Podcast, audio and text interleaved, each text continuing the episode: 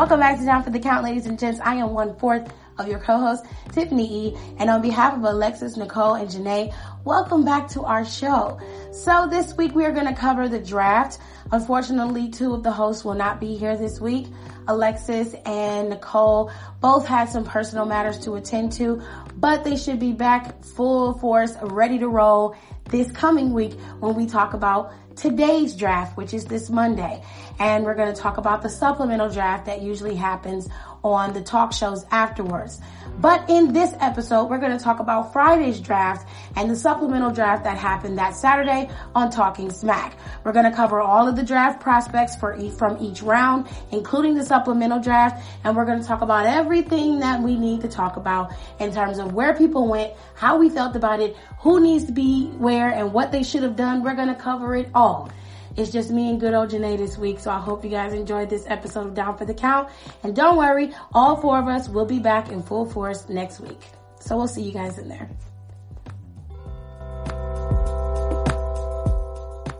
They sing is how everybody's in the draft pool. Speaking of the draft.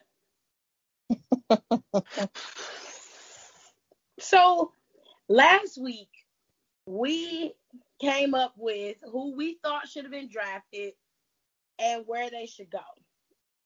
And we knew that there were going to be certain superstars who were going to stay because there are ongoing storylines going on the shows and they need to stay on there to remain consistent or at least to wrap them up. You feel what I'm saying? Yep. well, WWE said fuck all that shit. Okay, they said I don't give a fuck what y'all want or what y'all talking about. We don't care about these goddamn storylines. We finna bust all this shit up. Now, as far as the champions go, they didn't go anywhere. Which, two, well, one of them didn't go nowhere. Um, which to me made sense. I mean, keep your champions on your show. but Here's how the draft went. First round, Drew McIntyre was drafted to Raw. Asuka and the Hurt Business as an entirety was drafted to Raw. Okay. Now, of course, Bobby Lashley is the United States champion. So they could have kept Lashley and busted up the Hurt Business, but I'm fine with them keeping them on Raw. Okay. Then on SmackDown, here's where things started off getting ignorant. They kept Roman Reigns, which they should have. I mean, he's he's y'all tribal chief. According to Janae, she's Team Rohay. okay. Um, Actually, it's hashtag Team Roman Turkey Neck. Gross. Anyway, but Don't they drafted Seth Rollins to SmackDown. Now, I'm for that. I re- I wanted Seth to go to SmackDown. So I was like, I didn't expect it to happen, but I'm fine with it happening. Okay. So your Messiah is on SmackDown. They also announced that Jimmy and J- Jey Uso and Roman Reigns will be in a Hell in a Cell match, but it's gonna be an I Quit match. I like that. It's gonna be an I quit match. And Somebody. then Roman says there's consequences to your actions. So I I see something happening here. I'll get to that in a minute. But I just something about that made me feel uneasy. Okay. But anyways, in round two of the draft, Raw chose Shayna Baszler and Nia Jax, the tag team champions, which I suspected because I do recall Janae as well as um, somebody else telling me that they wanted to build the women's division for the tag teams on Raw since it's a three hour show. So that's what they're going to do and keep the tag titles over there for now. Fine, but you could still go to NXT, wrestling NXT. You know, you could still have Casey and I still, I still Kayden. That's going to happen just because NXT and Raw are on the same network. So I'm pretty sure that will happen. It's just as far as the women tag teams on Fox on SmackDown, that's as of right now until they can fill a division. That's that's just not going to happen. But I I still think they will. They won't go to NXT a lot. Um, but I think well I I think it'll be those two. I have my own reasonings why I don't like Shayna and Nia as a team, but continue. then you had Naomi drafted to Raw and AJ Styles. I expected AJ Styles to go back because he don't fuck with Paul Heyman and Paul Heyman is there. But Naomi being drafted to Raw just took me the fuck out. I'm like, what is going on? And the only way I could justify it when I thought about it the other day was that Jimmy can't be drafted because he's injured. So if Jey Uso quits at Hell in a Cell, I expect them to him to and his brother to turn up on Raw at some point because Naomi's there. And to me, it doesn't it doesn't make sense to move her. I would have left her on SmackDown. She fares better on SmackDown, in my opinion, but they they aren't using her correctly, and I they didn't use Bianca right on Raw either. But we're gonna get to Bianca. SmackDown drafted Sasha Banks and Bianca Belair, and I thought these two picks the picks of Naomi and Bianca being swapped, I just was just like, some shit is going on. Like, if you don't draft the Usos or draft, or if they don't pop up on Raw and Naomi's over there, Lord help whoever runs these Twitters because people are going to go ham. And then you have to think Montez and Bianca are married. The Street Profits are Raw tag team champions right now. And if they don't get drafted to SmackDown, I have my theory on those things. So here's my theory. As of right now, they're all centralized at the Amway Stadium. The reason why they didn't split up couples is because when they would travel to different cities and they would have house shows, the way their off days and schedules would work is they would only see each other once a week because um, Monday they would have Monday Night Raw, and then they would be off Tuesday and Wednesday, and then SmackDown would be off, I believe, Saturday and Sunday or something like, and then they would travel the day before. So if SmackDown was, let's say, in another city, they would travel on Thursday, um, and do the whole like traveling thing. The way like I looked at the schedule when they were doing all that, it was basically like they would have Wednesday off or something together. And then Thursday they would leave to go travel and then they would do their thing. Since they're all centralized at Amway Stadium and they're not traveling, so they're only doing one show that week. Yeah.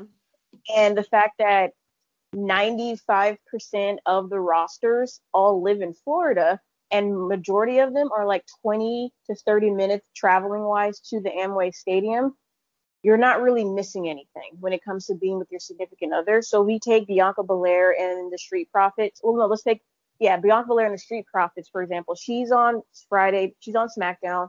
Street Profits are on. Um, actually no, because they live in Tennessee actually. Mm. Anyways, so they would travel like the uh, Street Profits would travel to Raw on Monday they will probably get home because I believe it's not that it's not that far of a drive or, or flight. They would get home, let's say early Tuesday morning. You still have Tuesday, Wednesday, Thursday. Bianca goes to SmackDown, comes back, and then they still have Saturday and Sunday. And normally they, they probably get home that same night.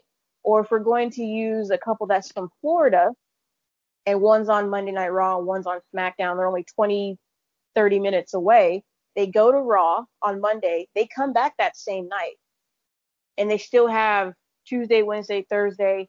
They're not missing Friday because it's like you going to work for an eight-hour shift because they have to report to the to the Amway Stadium at by 12 o'clock, and then the show starts at eight, and then by 10 the show's over. They probably get home at like 11 o'clock. So it's basically working a regular shift. So in, in, in a general sense, since they're all centralized, and there's no traveling, there's no conflicting schedules where you can't see your significant other anymore. Now, when they start traveling yeah. again, I think they'll start they'll reconfigure and move everybody. So when you look at Naomi's situation, Naomi got moved to Raw, Jey got moved to SmackDown. Naomi and Jey aren't aren't married. They're not a couple. That's brother and sister. Jey's at home recovering right now, and he's not scheduled to be back until sometime next year, early next year. So in a sense, you yeah, you could move Naomi over to Raw because she has no affiliation to Jey as far as as far as, you know, having them having to be together. As of right now, Jey is a single competitor. So you can move Naomi to Raw because Jimmy's at home. So I think what's going to happen because they're going to have some, they're going to do a draft shakeup is it in like after WrestleMania or is that usually before Wrestle? I think it's after WrestleMania, right? I mean, they don't really do that anymore. I don't see them. See, what happened last year was they had the superstar shakeup, and then they started this draft because they did the thing with Fox. Fox didn't like the way their um the lineup was set up after the shakeup, so Fox was like, no, we're going to do this like a real sport. We're going to do an actual draft.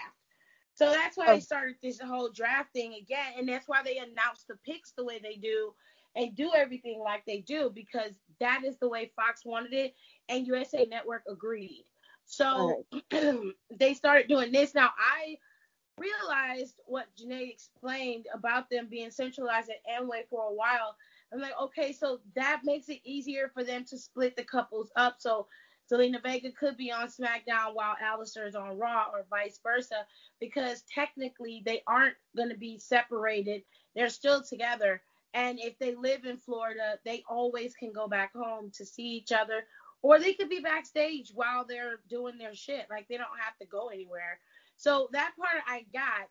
But here's where it, the kicker comes in. See, the reason why I say sometimes WWE does things and they foretell it, they kind of give you all your information up front. You just have to look at it, right? Mm-hmm. Jey Uso and Jimmy Uso are not going to be on SmackDown. They're going to be on Raw. Jey Uso is not going to beat Roman at Hell in a Cell. They're not going to do all of this and have Roman built up because they need Roman to be built up as a vicious heel. And right now it's working. If for some odd reason Jey Uso doesn't end up quitting, or he quits and then Roman like rehires him as his, you know, slave or whatever, which probably would happen because they own some bullshit right now. But anyway, um, I I just don't think unless they go on with this whole bloodline thing for sure like full steam ahead with it, I don't see that happening. And unless that's the, the goal, Jey Uso and Jimmy Uso will both end up on Raw at some point. It may not be right now, but it will probably will happen down the line, probably around the time that Jimmy Uso's ready to come back and can wrestle full time. Yeah, that's what I was. That's what I was saying. There, there were a lot of people online that were like, "Why is Naomi on Raw?" and and Jey is on SmackDown. They always need to get drafted together. So what I was explaining is the reasoning as to why they did what they did now. That's why I said Jimmy's not coming back until next year, and that's why I brought up the shakeup or if they do the draft because I'm pretty sure by then, if he's healthy, then yeah, they're all gonna move over to Raw or WWE being stupid might move Naomi back or whatever the case may be. But as of right now, since mm. Jimmy is out and Jey's a single competitor and Jimmy's at home, they can move Naomi to Raw, have her do her thing, and then once Jimmy gets better, they can move them back because I there's also another thing that I think that they're doing when it comes to the men's tag team. I'll get to the men's tag team in a minute because we got to talk about the third round. So yeah just to be clear, when you talk about Naomi and Jey, Jey is her brother-in-law, not her husband. So she, Janae's right, she would not be drafted with him. If they were still traveling, they would go as a package deal because Jimmy and Jey are a tag team first, and they're singles competitors when necessary. Yes. So they would go as a package deal but now with Jey Uso proving he can be a standalone wrestler, there's a bigger chance that the team could be split up one year and brought back together another. So it really it really gives them options, which I always knew Jey and Jimmy were good as singles competitors either way. Both men have really good personalities. Their characters are established and set in stone. I don't see how they wouldn't be great singles competitors. Look how they compete as a tag team. Okay. And when you look at Naomi, it really just depends on how Naomi's booked. It doesn't matter what show she's on as long as she has booking. So she didn't have booking on SmackDown that much, which I'm pretty sure it was due to her request.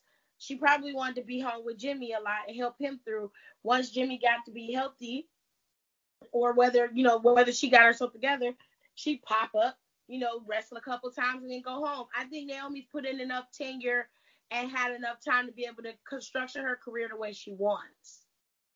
So if she is like, okay, I'll help build talent, she's gonna do that. I think some people have to start understanding that veterans have do have a certain pull when it comes to how they move and shake. If you take Randy Orton, he's probably the best example of that.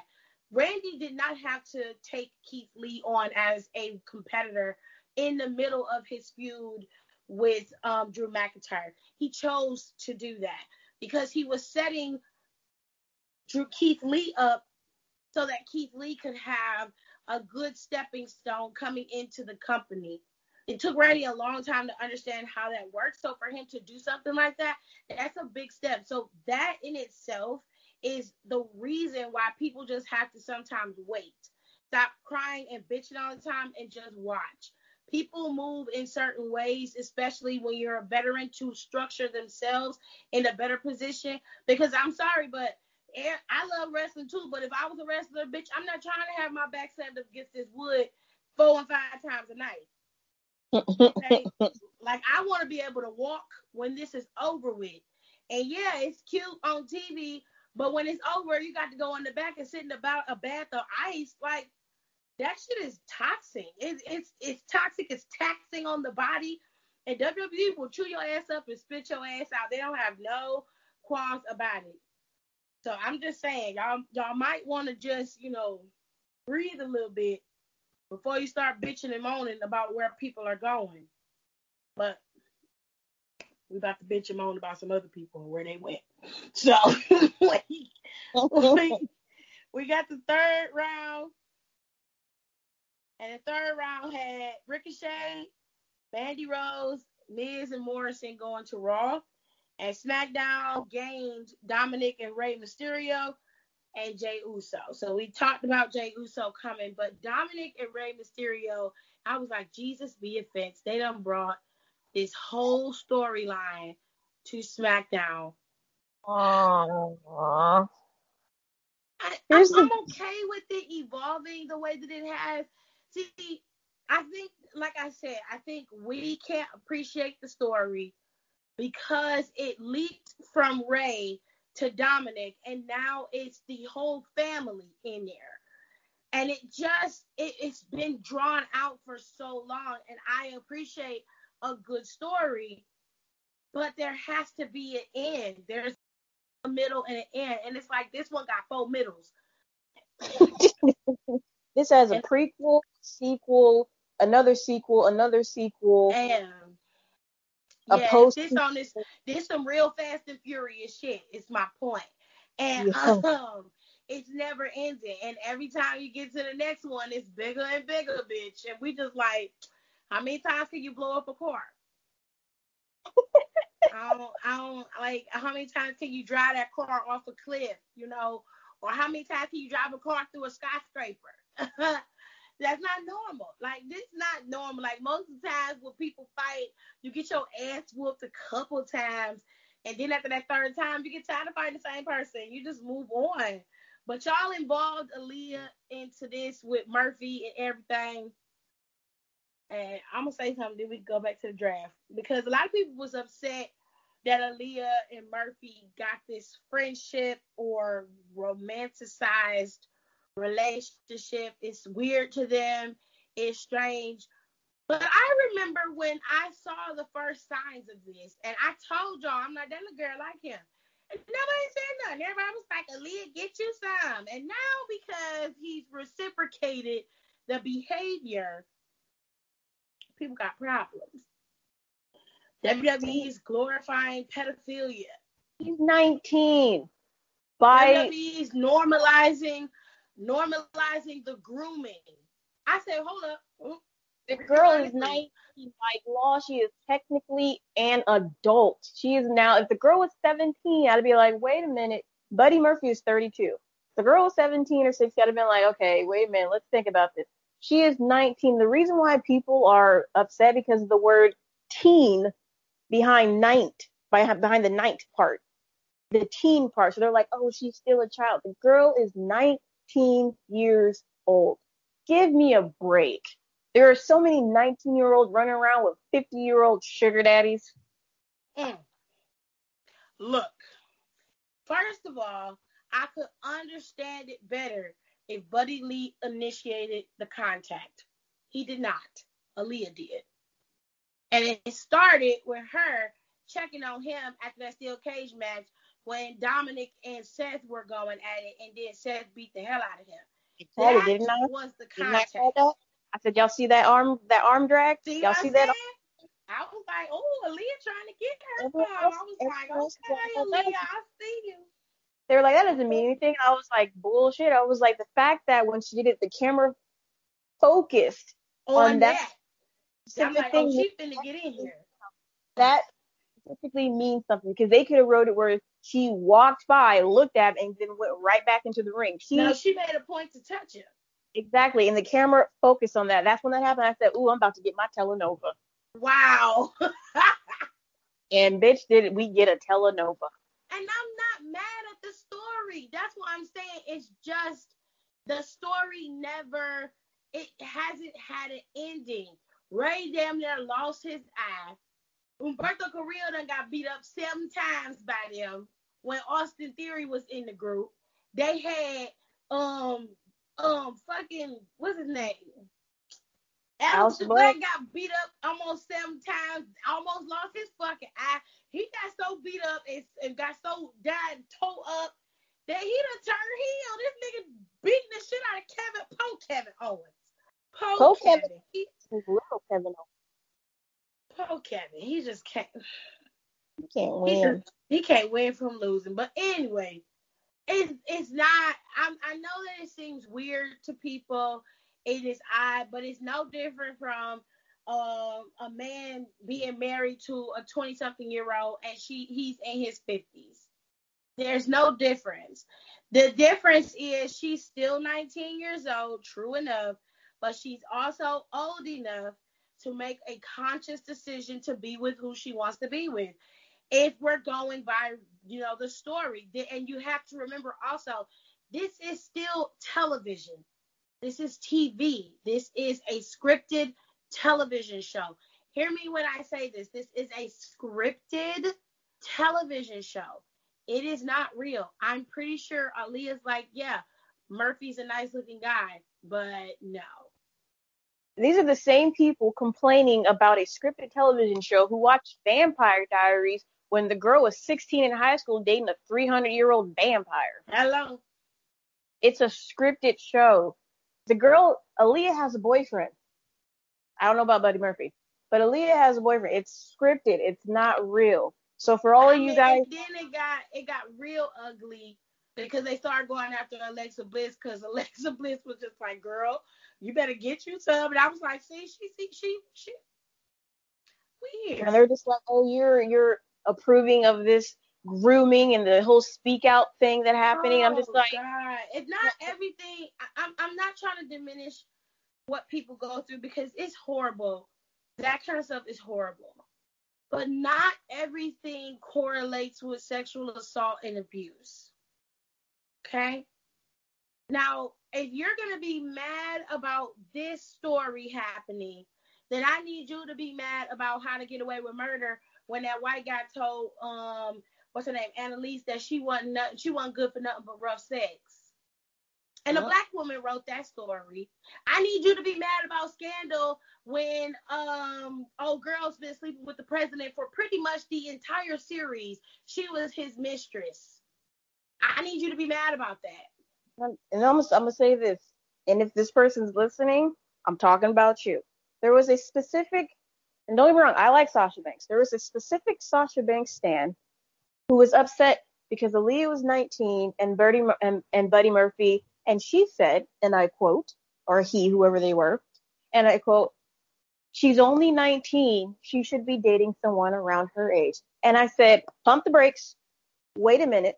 I said, because you stand Sasha Banks, who was 19 when she started dating Mikaze, who was 27 at the time. Mm-mm. Oh, this Peterborough good. I was like, hold on now. And I was like, that's real life. I said, that's not a story that was on the WWE. I said, that was real life. When Sasha Banks moved to Boston, she met Mikaze, started dating him when she was just 19. He was 27.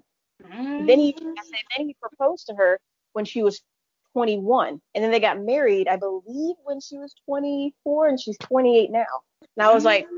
like, so if you're mad about Aaliyah and Buddy Murphy saying that Aaliyah needs to be dating someone around her age bracket, I said, then you should be pissed that your favorite favorite wrestler in the world, Sasha Banks, was 19 when she when she met Mikaze, who's in his late 20s.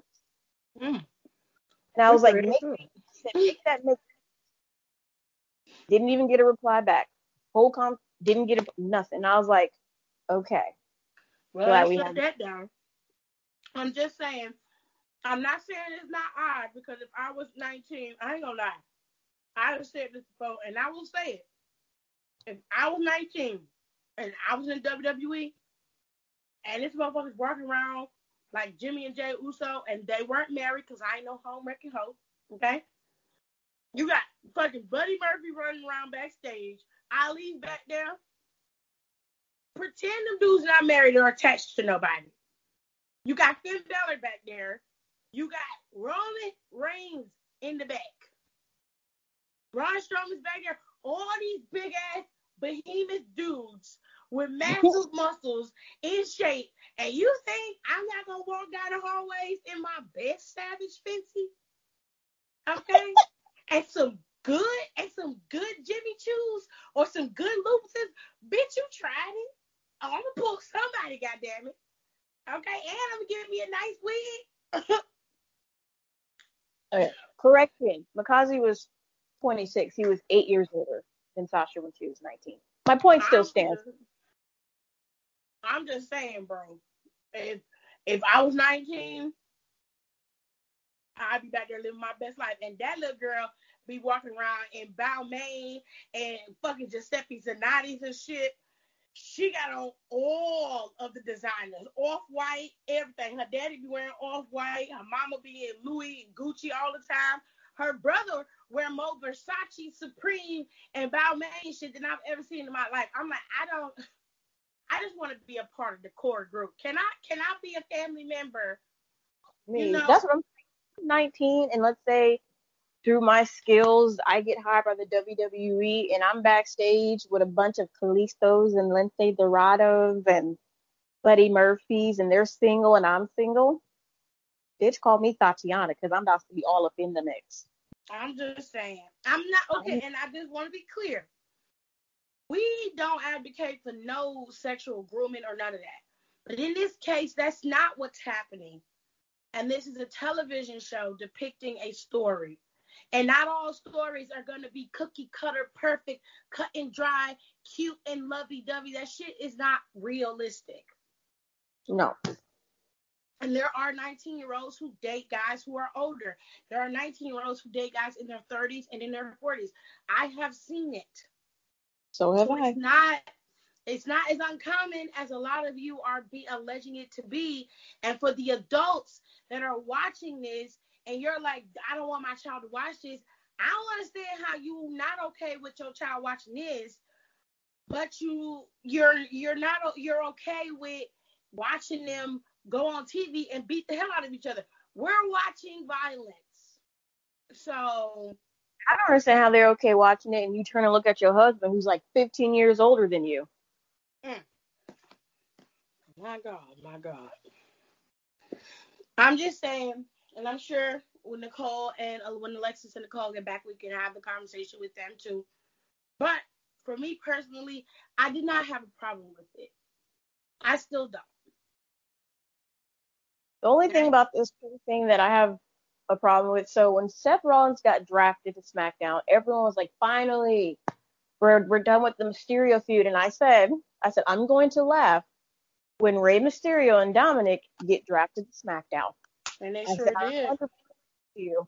And they did. And I just put in, I just went, ha ha ha ha ha, laugh my ass off because my whole thing is why obviously Seth Rollins has been on Raw since 2016.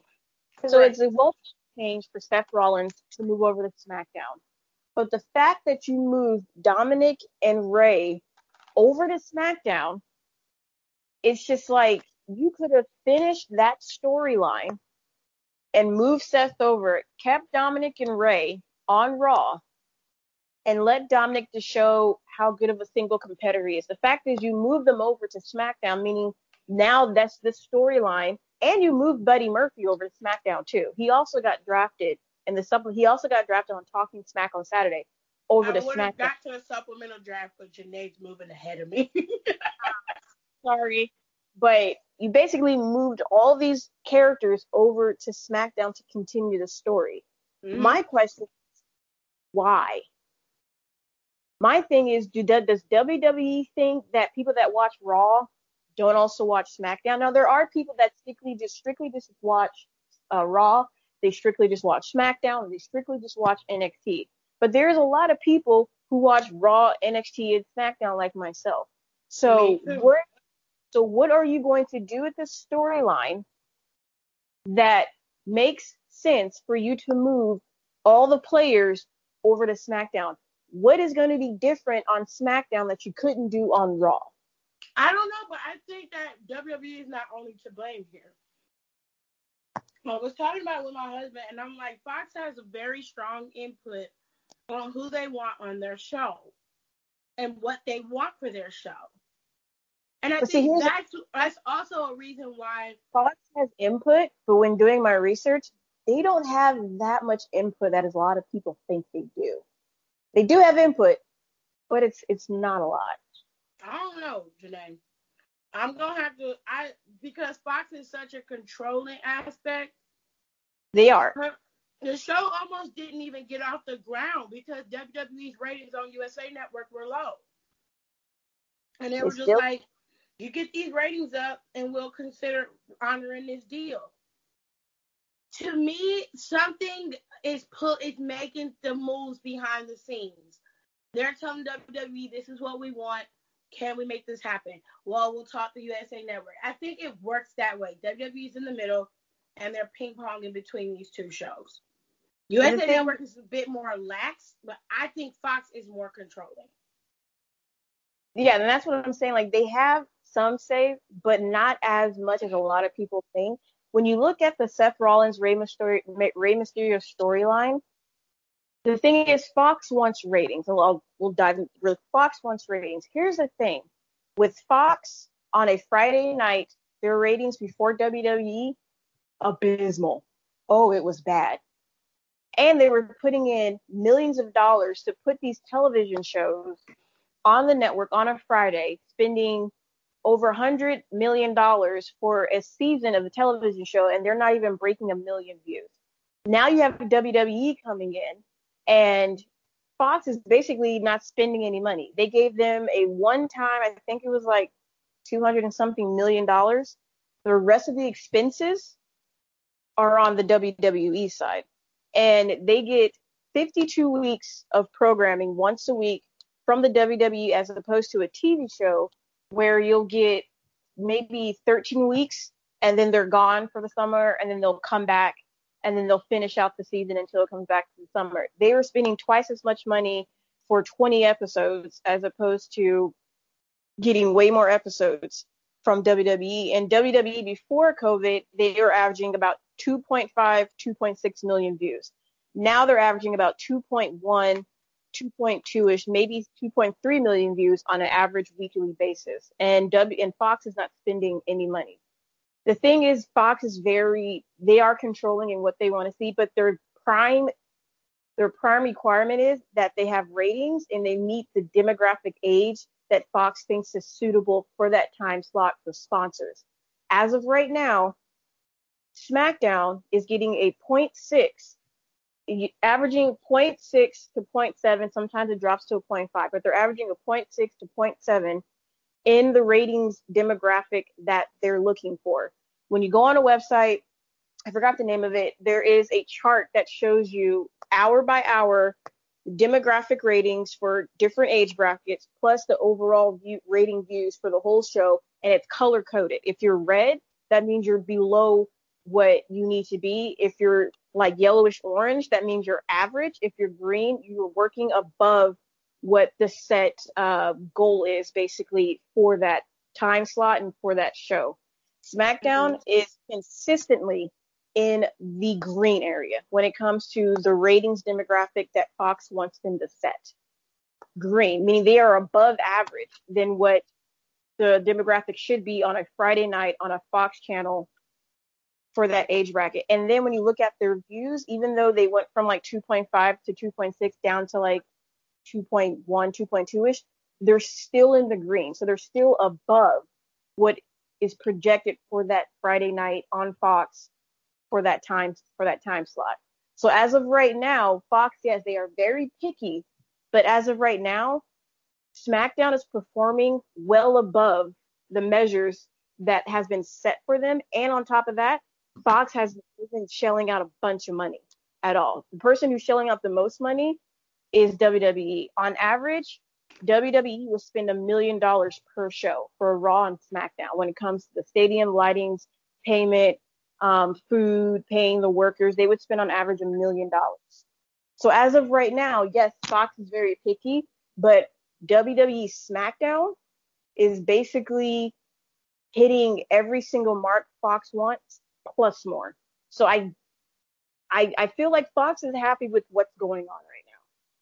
So that's why I'm trying to see what does Seth Rollins and Rey Mysterio bring to Fox that's going to like boost ratings or bring to Fox that's going to make them overperform more than what they're doing now. And I, me personally, and maybe you can explain it, me personally, I don't see what Seth Rollins and Rey Mysterio storyline is going to bring to Fox. I, I don't.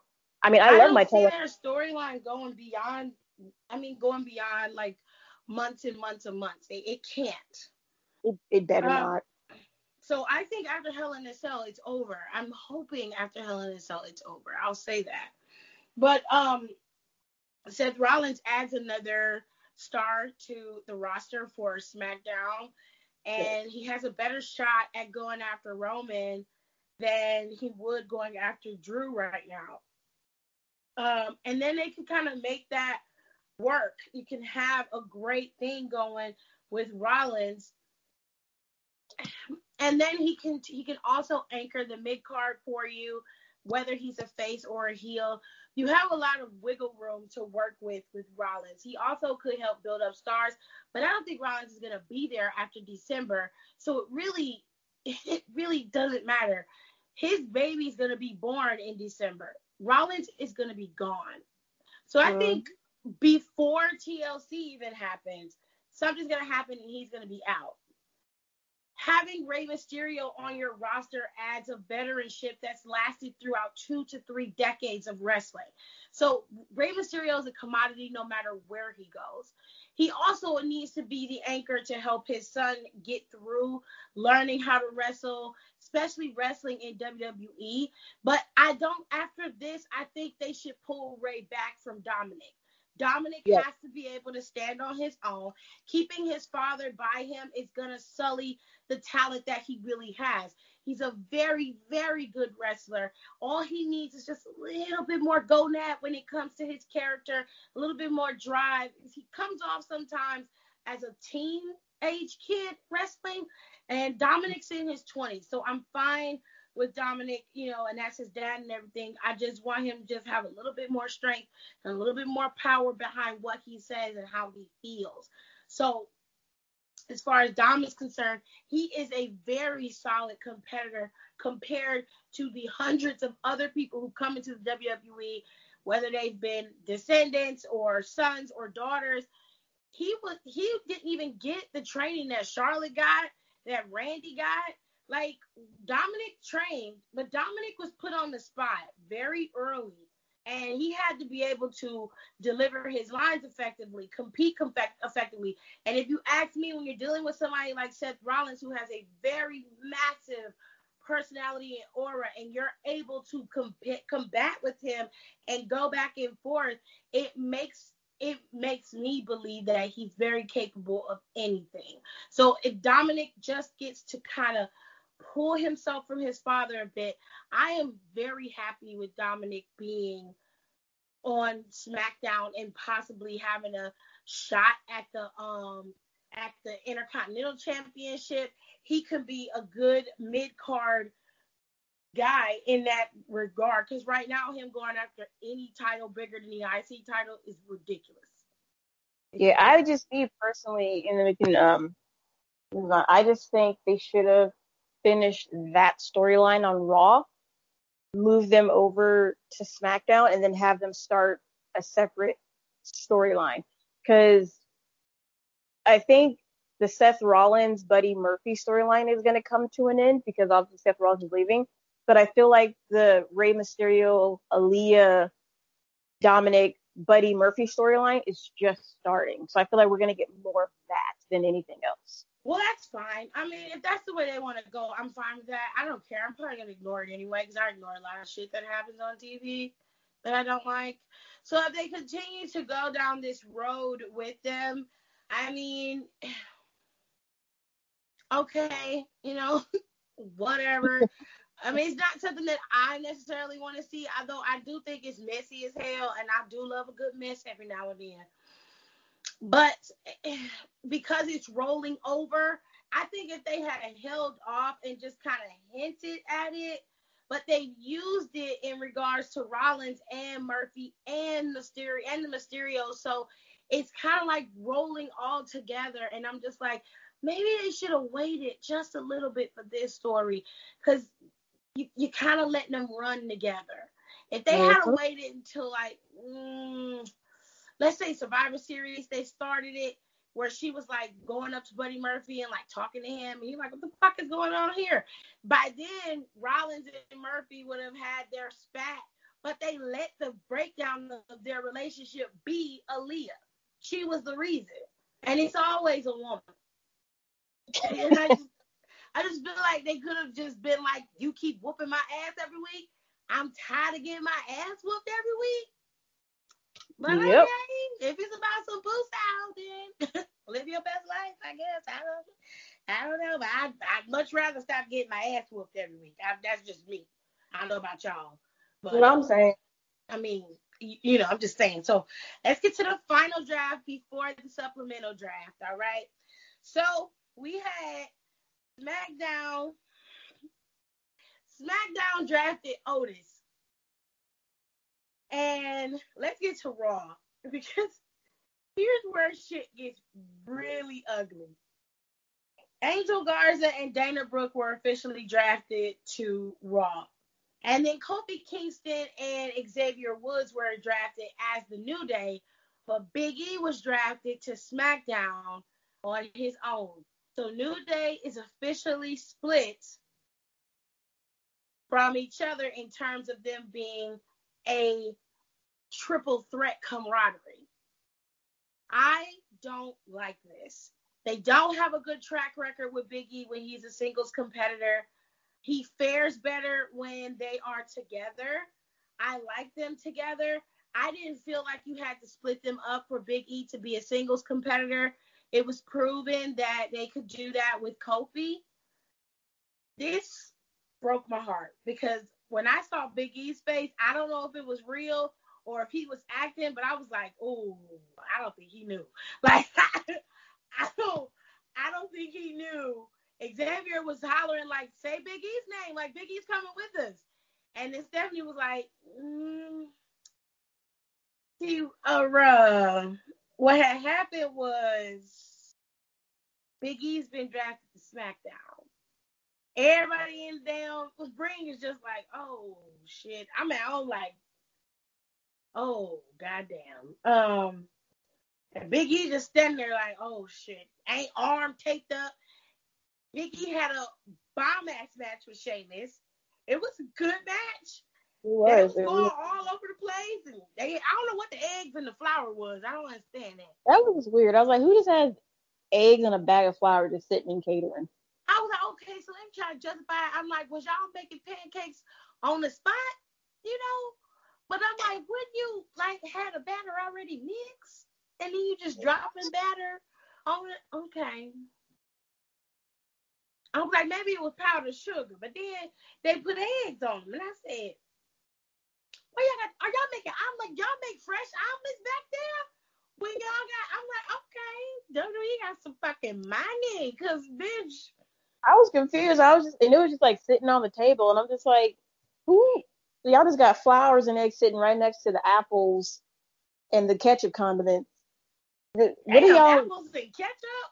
I was like, what what are y'all making? Like, who just has flour and eggs just sitting in the back? There was no milk there. There was no baking powder. I'm like, like, what y'all what y'all doing? I need for y'all to clean that up. Like y'all gotta tighten up. If y'all gonna have a catering area, then make that shit a real catering area. Y'all gonna fuck it up anyway and waste it anyway, which is a mess because honey, I don't like wasting no food. Okay, uh-uh. you shouldn't do that. It's a lot of starving people out here and Trump and them not trying to send us no new stimulus checks before he get elected or resign.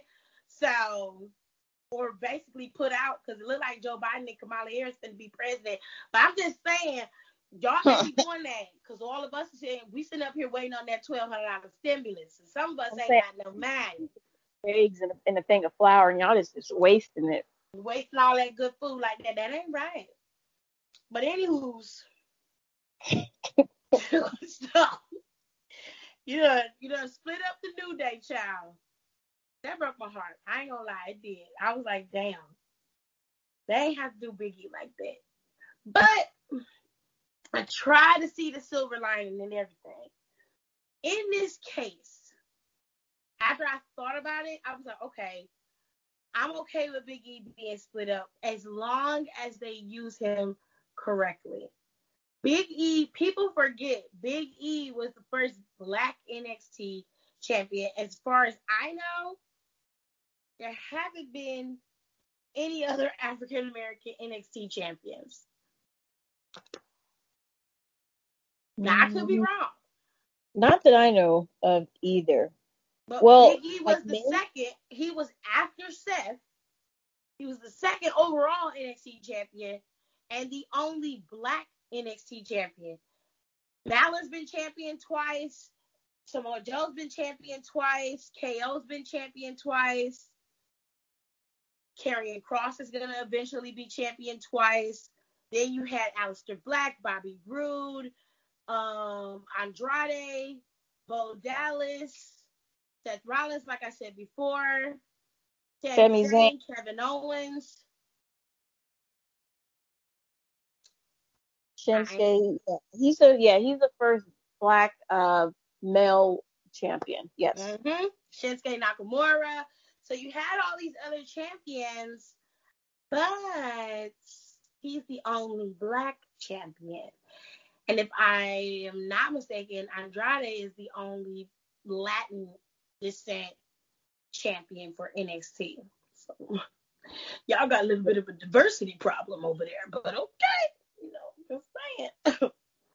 Anywho's, so people forget that Big E's had a, a ten, he's had a good career in terms of looking at championships. He's been IC champion before. I don't remember if he's been US champion before. Hold on a second. If he was what? United States champion. I want to say he has been, but I I'm not 100% sure. Oh, we're the same age. Ain't that something? He's 34. I,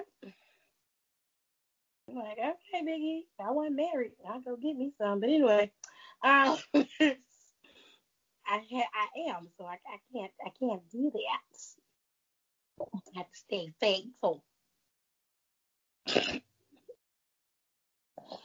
anyway, Bet you if Kalisto came up to you, oh hell yeah, I'll take that. I just have to answer for that. I have to answer for that damn uh that atrocity later, because that don't make no sense for nobody's abs to look like that. Okay. oh dear no, God, No, he hasn't been U- U.S. champion. He's only been NXT champion and he's been Intercontinental champion. Then he's bounced back and forth between just being the overall tag team champions for WWE, Raw, and SmackDown tag team champions. So, um, yeah, um, Big E's still a highly decorated superstar. No matter how you look at it, he's held multiple championships. Although most of them were gained during his tag team tenure with New Day, he's still a powerhouse to be reckoned with. He's one of the most powerful superstars they have in terms of power. He can always go pound for pound with guys like Braun Strowman. And if he had to, I'm sure he would be able to do it with Lars Sullivan, which I'll get to him in a second. Yeah. Um, you have Big E also has time in WWE. He's been through all three brands, so he has a keen idea of what works and what doesn't. He understands how the machine works in terms of WWE as a whole. So Big E knows where his niche is. And I think if they book him properly, even still as the fun loving Big E that he is, Big E can still give you what you need and still be himself. You feel what I'm saying? So I hope that they use Big E properly. I hope they give Big E the shot he deserves, or at least give him some time in the game, because Big E is a commodity that they just have not been using. So, Janae, you can go on your rant if you want. Until then, if not, we'll go to the supplemental draft. Um, well, like the supplemental draft is going to tie into is going to tie into what I think is happening with tag teams. So go ahead and do that. So the supplemental draft happened, and it was um that night next day, which was Saturday, on Talking Smack. They decided to announce five more superstars who were drafted, and Raw got Tucker. Tucker um was sent to Raw, so Heavy Machinery is gone. That one was a heavy blow because I was sure they were gonna draft Tucker to SmackDown and just have them rolling, um, but they didn't, and that's that's messed up. The Heavy Machinery didn't even get a chance to get out of the fucking blocks. Like Lucha House Party got more tag team title shots than Heavy Machinery did. And the Heavy Machinery is a good tag team. Now I'm not saying nothing against Lucha House Party because I like them, but Heavy Machinery should have been able to contend for those titles at least once. They didn't even get that, so I, that's Nope. disheartening. It's disheartening. Humberto Carrillo's gonna stay on Raw, which at this point they need to just have a draft for main event too. They need to just say who gonna stay on main event and who who ain't. You just you just need to do that. Um, and Drew Gulak is gonna be on Raw, which I like Drew. I think Drew. And I'm I upset think about Drew's a that. great wrestler. So I was fine with Drew going to Raw. But he probably only gonna be on there to keep that 24/7 championship going, which I'm sick of that. And that's upset. But continue. SmackDown got Murphy. Yep. SmackDown got Murphy and Kalisto. So for sure, Kalisto's gonna be on SmackDown. We don't know if Lince Dorado and Grand Metalik will be on SmackDown with him, or if they will be shipping them off to Raw, or if they will go undrafted. We don't know. Um, but Murphy's ass is gonna be on there with the rest of the brood, so here all the families back together again. And um, I just don't care. I'm just gonna tell you right now, I don't give a shit, and I just want, I just want them to do whatever they're gonna do with them, and then be done with it. Um, as far as the tag team division goes, initially, my first response was they're about to unify these titles. So they're moving all the tag teams to Raw or they're splitting them up. That is how it looks. But I'm torn between that and the Street Profits being moved to SmackDown. Because you have two groups like the Street Profits and the New Day on one show. And even though, yes, it'd be great to see them compete against each other, to see who would win out, to see how their banter would be going back and forth, that part is cool. I don't have any issue with that. Where I'm having an issue per se is not necessarily with the husbands and wives splitting up because, like Janae explained earlier, that part is irrelevant, honestly. They're not moving, so they're not losing anything. So splitting them up could be for the betterment of both shows. But I still say the Street Profits need to be on SmackDown. If you are going to have the New Day be moved to Raw, that is a lot of star power on one show. You are overloading it with everybody that you have on there right now. And then you move only Dominic, Rey and Seth to SmackDown. You're leaving a hole there for me. And I like the Street Profits, and it's fine to see them competing against the New Day. And I'm like I said, I don't have any issues with that. But to me, it just not would be smart to leave them on that show when you have prime opportunity to start from scratch on SmackDown. I, just wouldn't do it. I I don't think I could do it. I would build my tag team division up slowly, and I would have them competing for the titles for the next couple of months. Once the reports come out about WWE's money getting up, then I will slowly start to rehire tag teams or rehire people so that we can build our rosters back up. You can have full rosters for both shows because it, it it just don't make no sense to me. But I'll let Janae go. So when they started doing the draft, a couple of things came to me. And I remember I was talking to uh, one of our friends, Songstress, where I said they drafted Otis to SmackDown, but they didn't draft Tucker. They are a tag team.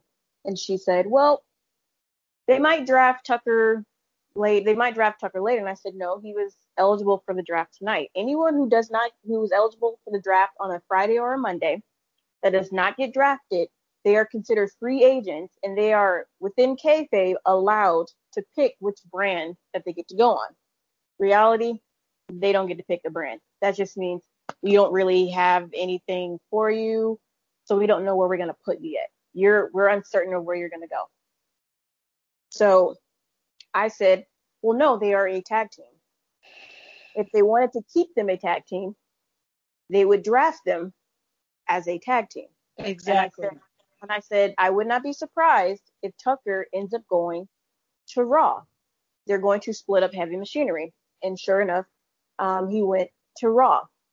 Another thing, Kalisto is a part of Lucha House Party. Regardless of the storyline and them being an issue, he got drafted separately from Lucha House Party to SmackDown. Lucha House Party was also eligible for the draft that Friday. They did not get drafted at all, meaning they are free agents to kind of go wherever they want to go. Here's my thing. I think what they're doing is they're putting all the men's tag team on one brand. And this is the reason why. And I and I might be wrong and I will stand corrected. If you look at SmackDown's roster right now, their active roster, who are actively wrestling, how many tag teams? Let me ask you, Tiff, how many tag teams do they have right now after this Friday draft? After the draft, they have. Well, if you're gonna go by what we had before, they they snatched the rosters clean. They only have Lucha House Party right now. Um, Forgotten Sons is not even a part of the issue there there's no made up tag teams other than Shinsuke and Cesaro, which I'm sure they'll be split up So there are no tag teams on SmackDown as of right now. House Party though, because they didn't even get drafted at all. That's what I'm saying. If you're going by the roster the way that it was before, mm-hmm. the only people that were there were Lucha House Party. Right now, there are no tag teams. So there if they were to seed Street Profits over, so the way it's going to work is if the tag teams are switched, they're just going to switch belts. They're going to hand each other the belts. So New Day is going to give uh, the SmackDown belts to Street Profits. Street Profits is going to give their Raw belts to SmackDown. I mean, to New Day. They're going to go about their merry way. If you send the Street Profits over to SmackDown, who do you feud them with? Because they don't have any tag teams. Now it could possibly change where when the the draft on Monday comes around, but then you look at the draft on Monday for tag teams, who do you have? You have the Hurt Business, you could potentially do Apollo Crews and Ricochet. You have Dolph Ziggler and Robert Roode. They're all on Smack on Raw and they're gonna stay there. They're yeah, not they're, moving them. So my thing is, unless they have some bunch, they have like a couple of tag teams that are in the back, or they're going to make new tag teams. To me, it doesn't make sense to send the Street Profits over to a brand as tag team champions when they have no tag teams there would be nothing for them to do unless you start pulling single competitors together and making them a tag team. But if you look at the SmackDown roster, we don't have a lot to go with because there's not a lot of people on that roster um, to begin with. I don't that's like why, it. Yeah, and I that's why I think they're moving all of the tag teams over um, to Raw because if they really wanted to do the whole like switcheroo, they could have easily had the New Day go up against uh, Shinsuke and Cesaro, not ret- not get those titles back. Shinsuke and, and, and uh, Cesaro could have still held on to those titles. They then could have still do the drafting where, you know, they're going to Raw, but Biggie is still staying there. Draft them over to Raw. They show up on Raw, and before you, because this is my thing too, I hate when they announce a draft pick that gives away the ending to a storyline. Like for example, Bayley and Sasha are going to go at it at Hell in a Cell. Bayley's eligible for the draft on Monday. If Bayley gets drafted to Raw, I mean we know Sasha's going to win. But if Bayley gets drafted to Raw and they built the storyline to where you didn't know if Sasha was going to win or not, you basically gave away that Bayley's losing. So what they could have did was have the New Day and the Street Profits have a match before that whole before they get drafted. The New Day win against the Street Profits because we all know the WWE, when you get moved to another brand, they always have you lose for some weird ass reason. I I don't understand why they do that, but they had the match. Because I mean, when you watch SmackDown, Miz and Morrison lost to Jeff Hardy and uh, Matt Riddle, and he got moved. Bayley, when she got basically moved over to SmackDown, she got basically got her ass by Alexa Bliss um, I don't know why they do that, but they do. They could have easily had the New Day defeat the Street Profits, put the tag titles, and then drafted them over to SmackDown, and then they could have started a feud with Cesaro um, and Shinsuke Nakamura. That would have made that would have made a little bit more sense to me. But the fact that the New Day won the titles and then got moved to Raw they basically demolished all the tag teams on SmackDown, which tells me that all the tag teams are going to Raw. But that's just me. But I mean, things could change. I've known WWE to do dumb shit like draft someone one night and then switch them back to, to the other show the another night. The only way I can explain it is that to me, SmackDown was the tag team show for a very long time. Mm-hmm. So they're like, okay, Raw's three hours. We need time to fill that up. Raw Underground is okay, but we need something else. Okay, so tag team division is a little sparse. Mm, that's your fault, by the way. Just gonna tell you the truth. It's your fault because you did not invest in the tag team division beforehand. Not to mention the Viking Raiders went down. They're injured now. AOP got basically fired in a pandemic. Angel Garza and Andrade are not a tag team anymore. they shouldn't have been a tag team to begin with. If you really no, want to know the truth, they never they really worked. I didn't like the way they worked together, but that's all in the show for another day. Anyway, um, I don't like it because now you have. I have said this before, and I will say this many times over. As great as the New Day are, and as great as the Street Profits are, I see New Day getting those titles back, even if they unify. Let's say that Janae's right. They unify the titles. New Day gets the titles back. They're going to be a heel tag team. They're not going to be a face tag team. They're going to be a heel tag team, which they need that point. And um, you're going to have Street Profits be your face, and you're just going to have them ping ponging it back and forth because they're not going to have Miz and Morrison competing for the titles again.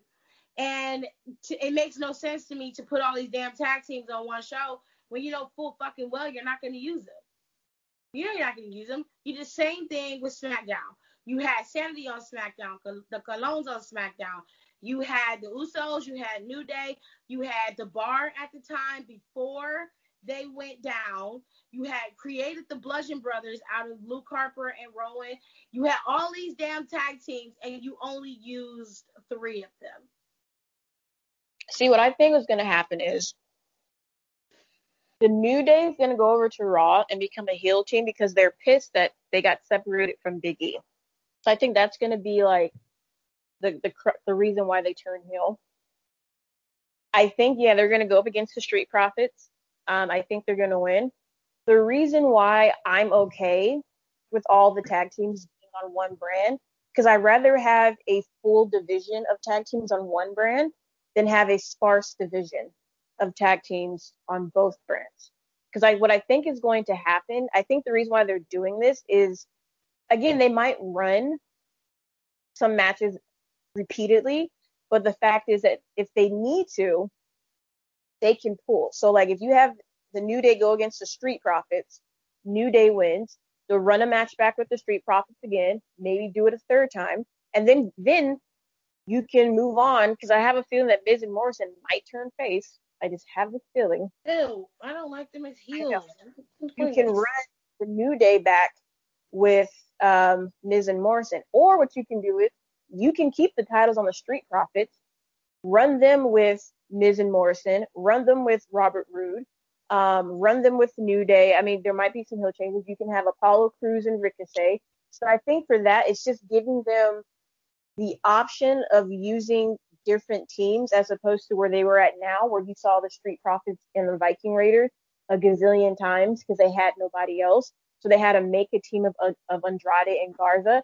And then we saw the Street Profits versus Andrade and Garza a million times. And then they had to do a team with Dominic and um, Humberto because they already beat um, Andrade and Garza. They ran that like five times. They beat the Viking Raiders. They ran that like 15 million times. So they had to do that. You had to see Buddy Murphy and Seth Rollins, which kind of made sense. But we kept seeing a bunch of like makeshift teams because we didn't actually have any tag teams. And that's one of the things that I don't like that WWE does is when they lack in one area, instead of building up wrestlers that are already in that area, they start pulling from a different area because they're lazy. Prime example, Shayna and Nia Jax. The women's tag team division is abysmal right now. And instead of calling up Kacy, uh, Kacy and uh, Kayden into the tag team, you put together Shayna and Nia, which you could have left them to to have their program, whoever wins, and then have one of them go after Asuka, and if the whole point is to keep the belt on Asuka, fine. You have her go up against Nia, she beats Nia. You have her go up against Shayna, she beats Shayna. You have her go up against another person, another person. But when you make these makeshift tag teams like you have Nia and Shayna, you take away two competitors from that division and put them in a tag division, and then we end up with Asuka versus Zelina. To me, that's very lazy. That's very lazy writing. That's very lazy booking to where you just to build up teams. So for me, if you're taking tag teams away from one brand to put them all on another brand, I'm okay with that. What I'm not okay with though is the fact that you broke up heavy machinery, which they should have had those belts. I'm sorry. I don't care how people feel. I love Otis. I don't care how you feel about Otis. I love Tucker. Tucker is a great wrestler. I think they work really well together. They have this thing where they can put on a match. It's a great match and it can still be entertaining and it can still be funny. The fact that you broke them two up and it's just like you could have moved them over to Raw too. Like I have a feeling Lucha House Party might end up going over to Raw, but normally they're probably not going to be used if they get moved over to Raw. So you can say that about pretty much anybody who goes over there. That is true. I'm not mad with them putting together guys who are not being used. So when you put together guys like, because to me Garza and and Andrade were on were not gonna be used in any other capacity unless they were gonna be going up against each other. Um, I didn't see they, they didn't need to have Andrade going in the program with the United States Championship again. He already had it, and the time that he had it, unfortunately for him, the world went to shit. So he ended up holding it even after he got popped, you know, even though his circumstances for getting popped was a little sus. I'm just saying, because I don't think Andrade did anything. I think they used that as a way to try to, you know, do some shit. But that was that was on another podcast. I did speak on it. Okay, I'm just saying during his ch- tenure as champion, he really didn't have like a competitor, a competitor to go up against him except for Rey and Humberto Carrillo. So he didn't really have much going in terms of competition in that regard. They put Garza and Andrade together, and at first I thought it was an okay thing, but then as time progressed, it just seemed to fizzle out for me. When you do things when you're saying, okay, well they're pulling superstars and putting them together.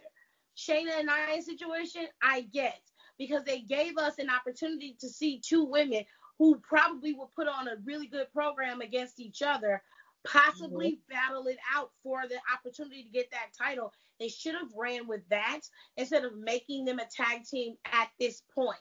Do I think them being a tag team now works? Yes, it's very similar to the way Team Hell No was when we were um, back in the day when Daniel Bryan was with Kane. It was an unlikely pairing, but they worked well together. Shayna and Nia work very well together, and it's scary how dominant they are as a tag team. So I'm not opposed to it. I just think it was a little too premature. Now, yeah, they were. Now, now when it comes to like using, I mean not tag. If they have single competitors that they're just not using, that's yeah. fine because you get them on TV. But I'm talking more like when you have competitors in a tag team that you can definitely use in the singles division, like Nia and Shayna, because yeah, they work. They're a powerhouse. They work. But when you do that, that's when you get the Asuka versus the or the Oscars and the and the and the Lanas. And I'm just kind of like, you could have like I wanted to see Shayna versus Nia, and I I wanted to see Shayna versus Asuka. Honestly, I wouldn't mind seeing Asuka versus Nia because Asuka's gonna would beat her ass and retain her title. So that's my gripe is like when you're using unused wrestlers in a tag team, I'm okay with that. I'd rather have them being a tag team than sitting in the back of catering wondering why they had to show up to work today when all they're doing is eating Lay's potato chips and sipping on a Red Bull in the back. But when you when you have people like Shayna and Nia that could be effectively used in a women's division that could really use something for their main title holder, that's where my problem comes in. So here's I I I agree.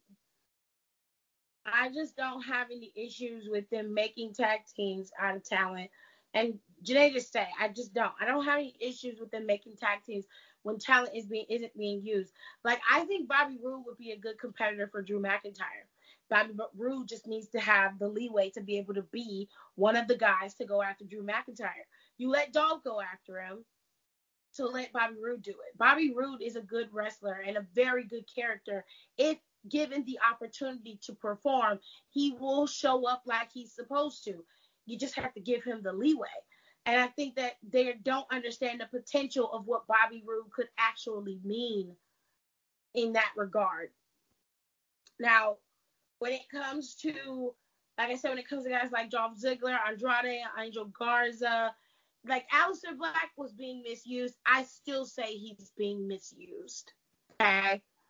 Um, Aleister Black is one of those kind of guys who needs to be in the top of the mid card or in the top of the main card as in terms of where he needs to stand career wise.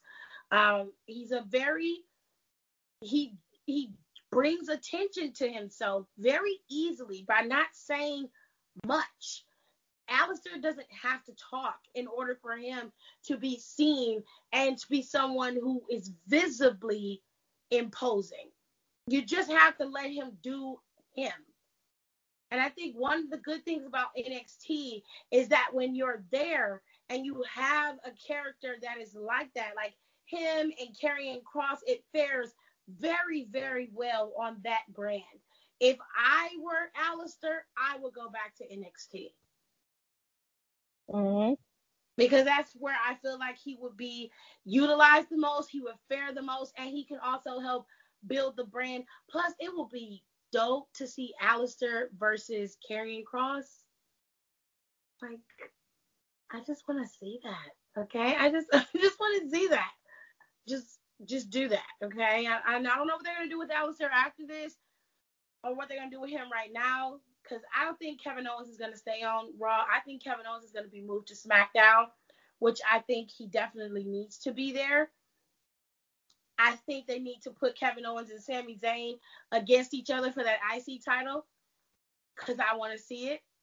I'm selfish. That's just goddamn true. Okay, that's what I want. That's what I want to see. Anyway, I think that on Raw right now, the Hurt Business being on Raw is fine. I don't have any issues with that. I think that's a great idea. I think though that they should move if they're gonna and people are probably gonna be like I can't believe you just said that, but I'm gonna say it. If you're gonna have a faction like the Hurt Business running around, then they need to have a purpose other than just existing because all you're doing is beating people up so y'all can jump people into your crew. Like y'all acting like black people don't know how gangs work. Bitch, we know how gangs work. Y'all jumping people in. Y'all not doing shit else but jumping people in. And the only person in your group that got a title is Bobby Lashley. So I would feel some type of way if I was in the group and I'm not getting title money. Bobby Lashley getting title money. Okay, so how come Shelton Benjamin and Cedric or Shelton Benjamin and MVP old man Sanford ass can't be no damn tag team? I don't understand. That's the point of having a faction is to carry most of the gold. Now, MVP clearly cannot beat Drew McIntyre. We know that. We've seen that. Damn sure don't want to see it again. Okay? But you could have Bobby drop the United States title and go up against Drew McIntyre. I mean, as far as I'm concerned, I'd rather that title be on someone who's competing against co- other competitors and actually making that title worthwhile. And a lot of people think that because Bobby Lashley has it, that it's worthwhile, but it ain't because he's going up against competitors and demolishing them in a match. So who has an opportunity at this title outside of somebody like Braun Strowman or Keith Lee? Yep. Cause you're not gonna you're not gonna drop that title to Ricochet off of Bobby Lashley. and Apollo got his ass whooped 15 three times over now. 15 times since June 15th. Mm, mm, mm. So it's not gonna happen, is what I'm saying. So as much as people love to see Bobby Lashley with that beautiful belt around his waist, it is not conducive to the belt itself to keep Lashley as its champion. Because who has he competed against for that title other than Apollo Crews? Nobody. I'll wait. Not even your own crew got a shot.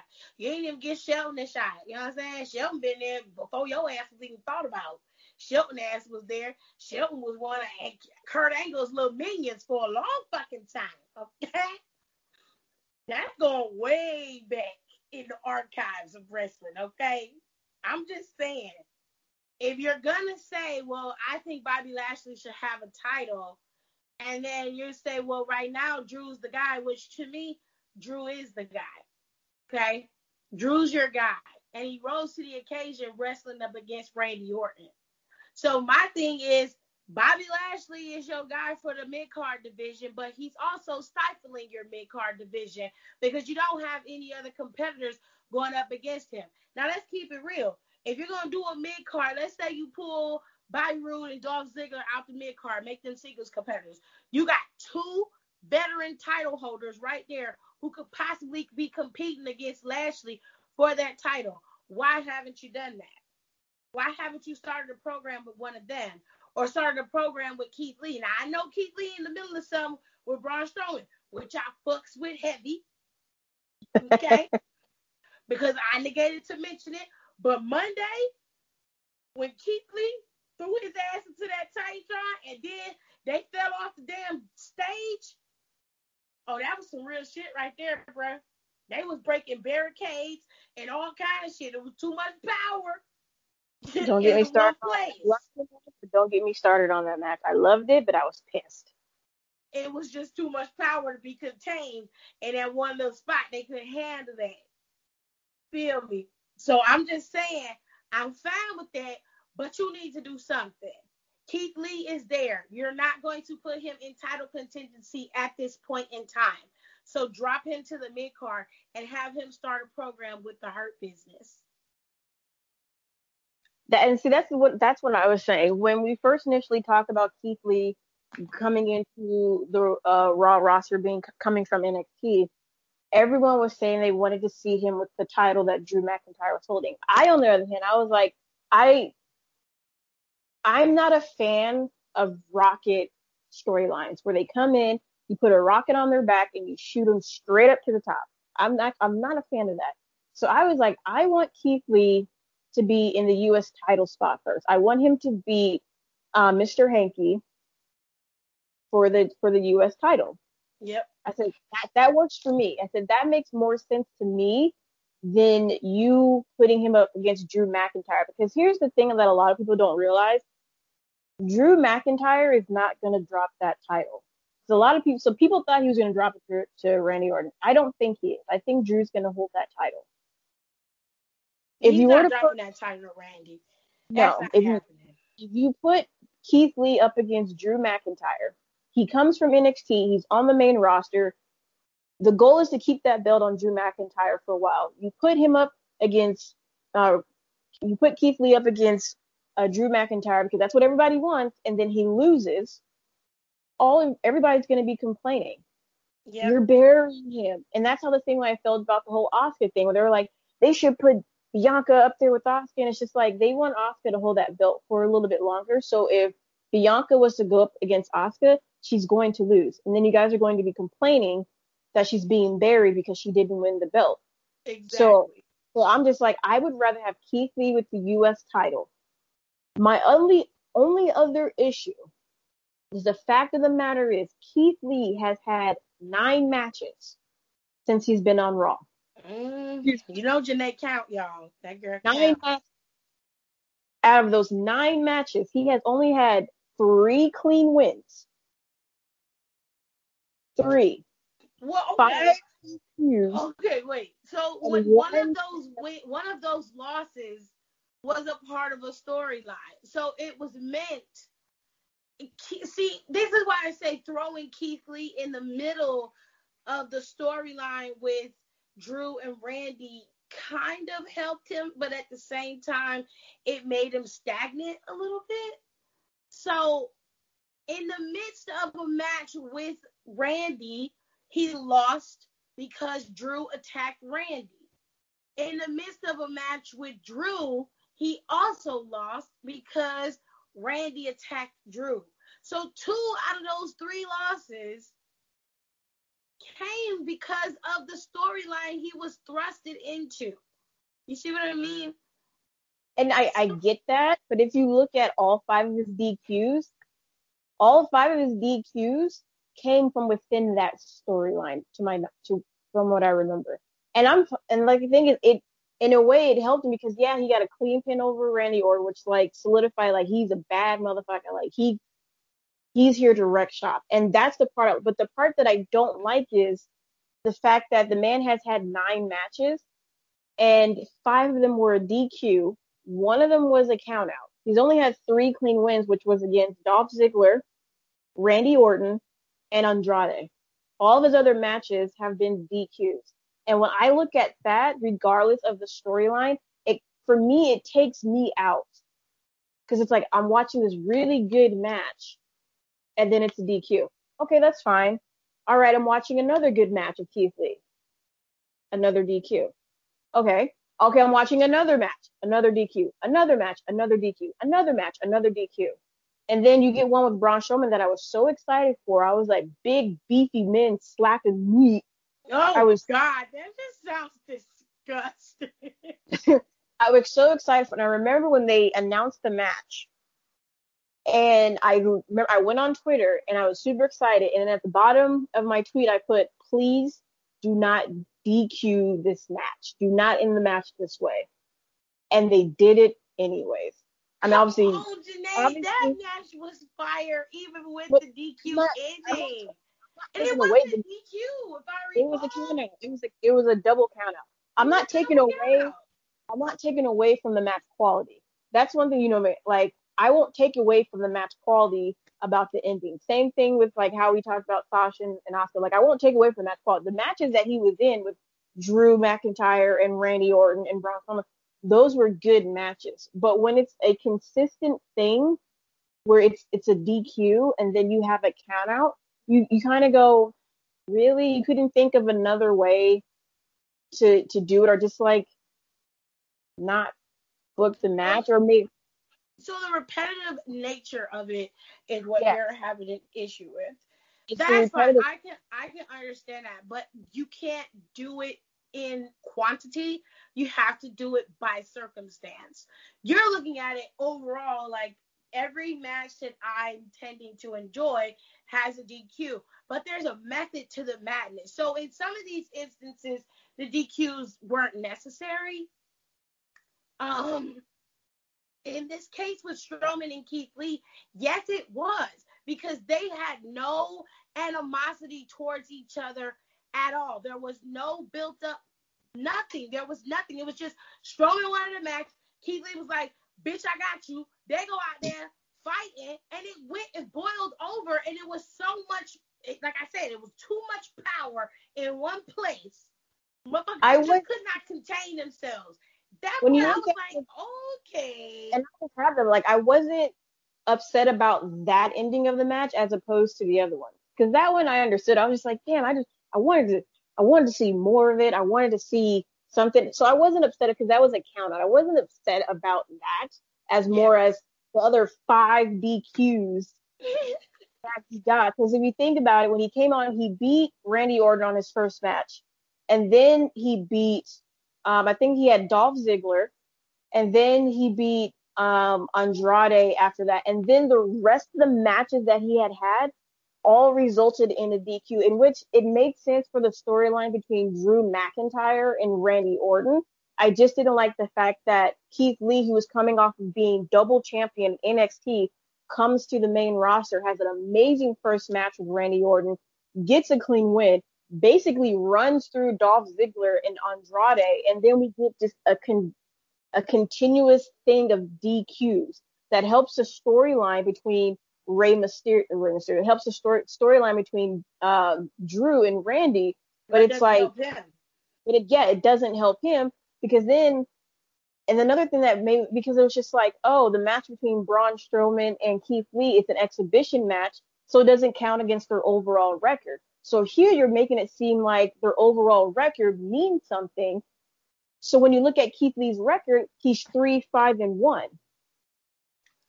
And In I'm just like, case, I don't. You can't use records. no, that's what I'm saying. You can't. you can't you can't use records.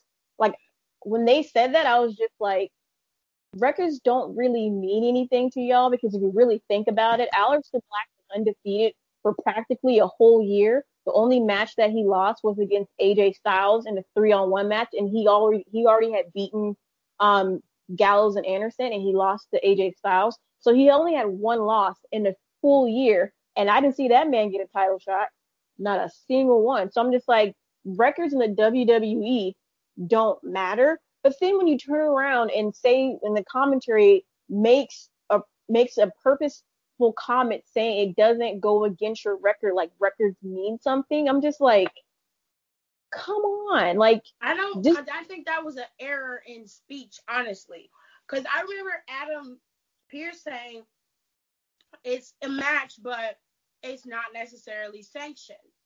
yeah. He says So an I'm like- exhibition. I'm like, okay, cool. You know, whatever. Let's do it. You know, just just have a fucking match. Like, I don't need like he's like technically you're not a part of our show, Mhm. so we can't put you in an official match. So this is an an uh, it's like an unofficial match. This is an exhibition match. All right, cool. If commentary said that, that was a mistake on commentary's part. Yeah, and that's what I'm. Yeah, that's what I'm saying. Commentary when they both came out to the thing, um, Tom Phillips and I forgot who else. They were talking about what was the the whole thing before they started the match, and then Tom Phillips says this is just an exhibition match, so this match won't count against their overall record. And I'm just sitting here like, overall record when you look at the WWE means doesn't count nothing. anyway. It It never does. nothing. And that's what I mean. Like when it comes to WWE, it's like you have to make things make sense. Like you can't sit there and say one thing and then or like do one thing and then go, oh well, it it goes, it doesn't go against your overall record. Y'all haven't been looking at overall records since the beginning of time because if we were going off of overall records, there should there's a lot of matches that shouldn't have happened and there's a lot of matches that should have happened. Period. So that's why I was just like, when he said it doesn't go against your overall record, I'm just like, so now records mean something. And then I was like, well, records mean something. I'm looking at Keith Lee, who's three five, and now after the match, one three five and one. And I'm just like, they should have just not even said that at all because now you're making it seem like records, your win loss record is important right now. It's not. And we all, we all know WWE doesn't go off of a win loss record period. at all. So I was just like, okay, so for me, yeah, it's just the consistency of how they're just doing these DQs. Like, yes, I get it, it's for the betterment of a story, but it's for the betterment of a story that doesn't even involve Keith Lee. I can It get why you're upset about that. That part, I understand. So, Like, I just want him to come in and just like whoops the mask, not like be the overall middleman in a story that also like fucks up his record. I get it. So we done rant and rave now. Um, that, that that was what the, all the people that got drafted we mentioned. We don't know who's getting drafted Monday. I think we have a pretty clear idea as to what's going on, but I'm hoping in my heart of hearts that they that they don't think what I think they're gonna do. Which I initially believed that they were going to unify these tag titles. I just want Fox to be smarter than that you are going to miss an entire piece of wrestling that makes wrestling great too. And as much as people say that Vince McMahon hates tag teams, he has to understand the value in the tag teams division. Mhm. If he doesn't, then he's a fool. He's been in this business longer than most of us have been alive. So I would imagine that he would have some clue as to why tag team divisions are important. Sometimes individual wrestlers need and and sometimes tag teams can anchor your show more than an individual wrestler can. You need a break from the same mediocrity that you're giving and sometimes tag team divisions can give you more of that. And it's also more exciting to have four people out there wrestling than just two. It's fun, it's fun to watch. So you need to recognize the value in a tag team division and you need to understand that if you're going to have all these tag teams on one show, then give them a reason to be there. And Yeah, don't I- leave them on Raw and then, you know, you only have the Street Profits and New Day competing when you've got at least three or four other tag teams waiting. Do you get what I mean? Like you you you're gonna have to make this work. And you what I really want people to understand is there are tag teams that are supposed to be coming over to the rosters. They're just waiting for the right time to switch them over. They're waiting for that. So when you start factoring in and overloading the roster like they're doing on Raw, problems arise. And the reason why I have an issue with that is right now Raw is still in shambles.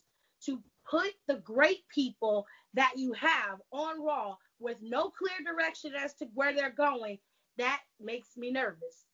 That's why I don't want them to do it. Because they're not straight and set in what they're gonna do. They don't have no clue. They're taking it hour by hour, day by day. Mm-hmm. So And that's and that's the thing. Like if I if we get and like I said, I could be very much wrong. I could be very wrong. We could get Street Profits on SmackDown, but I'm looking at it as a point of okay, you drafted the Street Profits over to SmackDown to face who? And to me, as a as a business, just like I, why would I put a tag team on a brand that has no tag teams? Now, unless they're going to out of nowhere, you're going to see like three random tag teams get moved over to SmackDown from like NXT or the PC. That's fine. That's great. But as of right now, like the only tag teams that you have that are not on Raw or in NXT, you have the Undisputed Era. Um, you have Ever-Rise. They're still coming up. Ridge Holland just beat the hell out of Danny Burch to the ground. But you have Danny Burch and Oney Lorcan. I mean, you do have um, Legado del Phantom Fan Fantastic and his Fantasma. Fantasma, El Delegado Fantasma. You have them and you have Joaquin Wilder and um the other guy. I can't remember his name. Ooh, child. You have them. You have them. So you you have four tag. You have a team there. But then if you start calling them up, and then you have Bra- Breezango who are the tag champions. If you start calling them up, then you're taking away from the tag team division in NXT. And we haven't seen no other tag teams besides Indus Sher, and they got pulled for giving away the Keith Lee ending. So it's just like as of right. Shit. yeah. So as of right now, your whole tag team division within the WWE in general is looking very abysmal right now. So you really can't afford to start pulling and spreading them out across three brands. So in my mind, the smartest decision is to keep your tag teams you have on NXT, move all your tag teams that you have, put them on one brand. At the same time, start building up tag teams in the PC. Go to the PC, say, hey, we need about five men's tag teams. Find someone that you want to tag team with. I'll give you, we'll give you three months to come up with, to get your moveset uh, down together, to smooth it over, come up with a character, come up with a backstory of why you guys are who you are. After three months, actually, no, I'll do like 10 because they have a shit ton of people at the PC. I'll say I need 10 groups.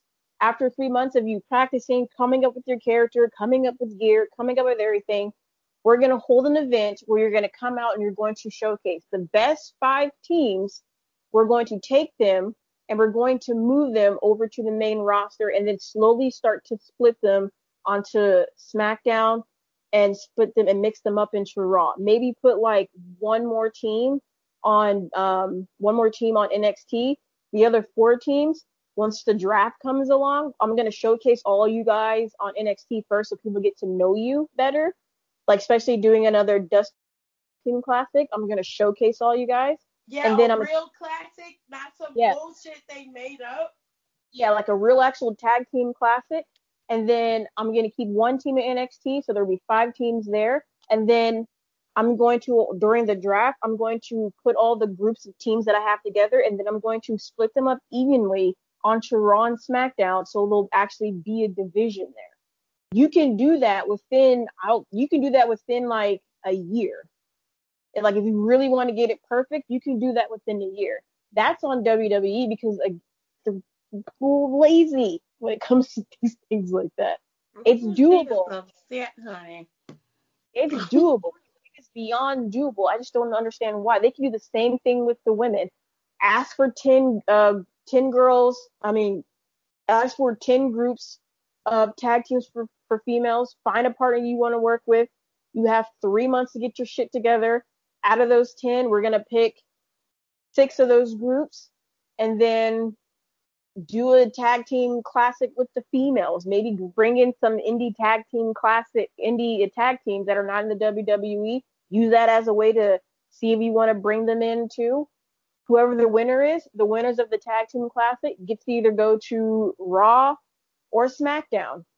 Split them evenly up in between the three brands and have your, and then since the tag team belts can go cross brand, split them up have one team and actually move them cross brand.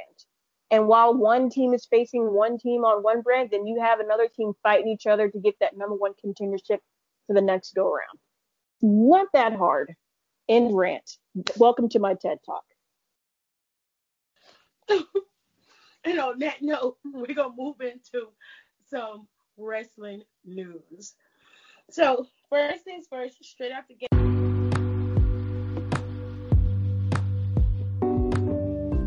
Well, ladies and gents, that's all we got. We ain't got no more. Thank you so much for listening. I hope you guys enjoyed our coverage of the WWE draft this week.